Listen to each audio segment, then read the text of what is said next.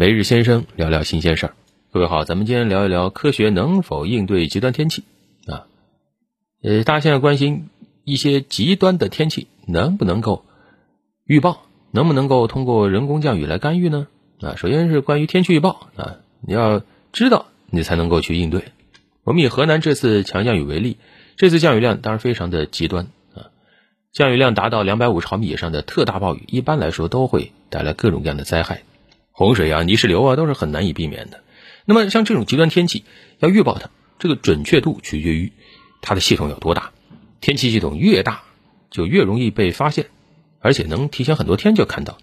那天气系统如果越小，小范围的短时强降雨，那就比较难以预报啊。那么以河南为例的话，这次天气系统相当的大啊，所以它的可预报性还不错。整个气象系统实际上对于这次天气过程预报。还是比较准确，啊，当然，暴雨是一个致灾因子，最终会不会形成灾害和整个社会响应的程度密切相关。如果能够对它进行及时响应，那么就可以尽量避免相关的人员伤亡，减少经济损失。所以预报它也只是防灾减灾第一步啊。那么有网友问，既然预报了有雨，那能不能人工干预，让雨分批下啊？这样呢就不会短时间内下太多的雨，对不对？呃，这个想法也很正常。从专业上来讲，这个叫人工影响天气。人工影响天气也确实是最近这些年我们国家发展比较快的一个领域。但是呢，人工影响天气它也不像大家想的那么万能，它有一定的条件，满足条件的时候才能够略微施加一些影响。比如说，我们也没有办法说是在晴空万里的条件下突然变出一朵云，然后让它下个大暴雨，这不可能，无中生有。那么像这次的大暴雨，同样也基本无能为力，因为它的尺度非常大，空间尺度持续上百公里，时间尺度持续好几天，这样大规模的降水，基本上不能通过人工影响天气来消除，也不可能把它从一个地方搬到另外一个地方，这个不现实。人工影响天气实际上更多强调叫顺势而为，啊，有一定的条件下再去做，比如说现在说这个消雹。除雾、人工增雨啊，它是要满足很苛刻的条件才能做的。想人类去随心所欲的影响天气啊，想做到像这个小说里讲的呼风唤雨那样啊，目前它还只是一种美好的想象和期待，在现有条件下，甚至可以说在未来很长一段时间内，可能都没有办法实现。所以改变不了，那么就问一下原因。现在强降雨这种极端天气，似乎从各种报道来看越来越频繁。那背后原因是什么？是不是全球变暖呢？首先，全球变暖它一定会带来水循环加快，也确实会增加全球降雨。从目前的研究来看，全球温度每增加一摄氏度，全球的降雨量大概会增加个百分之二到百分之三。呃，所以降水总量确实会增加，但是你说增加个百分之二到百分之三就会形成大灾吗？好像不至于。但是问题在于，全球变暖还有一个效应就是。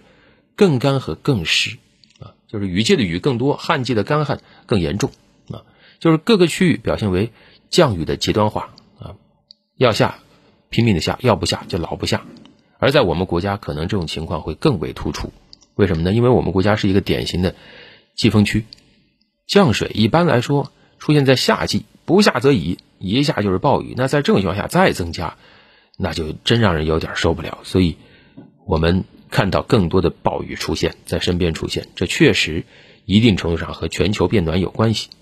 你像二零一六年世界气象日主题就是直面更热、更旱、更涝的未来，那现在全球气候一定程度上就是对这句主题的一个印证啊！你看这两年极端天气太多了前段时间是北美西部地区温度非常非常的高，你说那个地方呢，糖纬度比咱们国家东北还要高。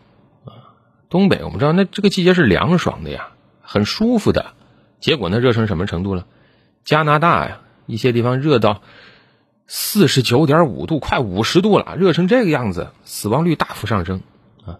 然后西欧前段时间也是暴雨成灾，德国死了上百人啊。咱们国家今年啊，我们有印象的暴雨、龙卷风、沙尘暴也都很严重啊。所以确实极端天气越来越多。这不仅仅只是我们的感觉，啊，而且从理论上，它也已经成立了。全球变暖有助于极端天气的出现，龙卷风、强台风、暴雨、热浪频次都在增加，这就是全球变暖在各个区域的体现。可能就觉得全球变暖啊，这是很遥远的事情，但是你看，我们已经生活在全球变暖带来的影响之下了。当然有人说，那地球以前也暖和过呀，确实。从地球的历史上看，那在没有人类的时候，曾经还有比现在还要暖得多的时候。呃，你像有的时候地球两极都没有任何冰雪，你说那个时候全球得有多暖和？但是以前啊，地球历史上的气候变化，那是地球自个儿造成的，是自然原因、自然过程，整个地球气候系统各种相互反馈。但现在全球变暖不一样，现在全球变暖是人类活动排放温室气体造成的。而且人类活动排放温室气体的速度比自然过程快得多。现在的温室气体增加速度是历史上最快时期的上百倍，到上千倍甚至上万倍以上。